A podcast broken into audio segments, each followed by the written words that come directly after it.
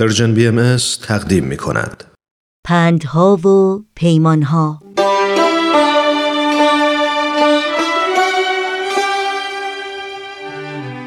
علی اسفندیاری معروف به نیما یوشیج، شاعر معاصر ایران زمین و پدر شعر نو فارسی است که در سال هزار و دویست و هفتاد و شش خورشیدی، یعنی بیش از صد و بیست سال پیش، در خانواده‌ای اصیل و سرشناس در روستای یوش در اطراف شهر نور مازندران به دنیا آمد.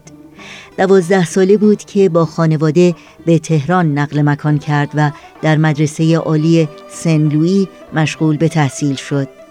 در آنجا نیما زبان فرانسه را خوب آموخت و به محافل ادبی راه یافت.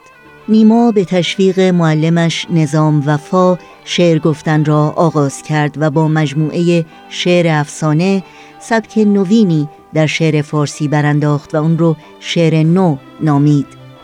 پس از پایان تحصیلات در وزارت دارایی مشغول به کار شد و بعدها به تدریس در مدرسه‌های مختلف از جمله مدرسه عالی صنعتی تهران و همکاری با روزنامه‌هایی چون مجله موسیقی و مجله کویر پرداخت.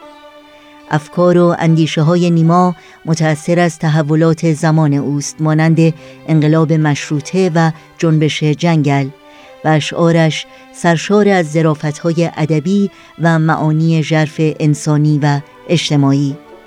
نیما در سن شصت و دو سالگی بر اثر بیماری زاتوریه درگذشت، اما نامش در فهرست مشاهیر جهان در سازمان یونسکو به ثبت رسید و اشعار پرارزشش چون ققنوس، خانواده سرباز، شعر من، آب در خوابگه مورچگان، کندوهای شکسته و آی آدمها برای نسلها به یادگار مانده است.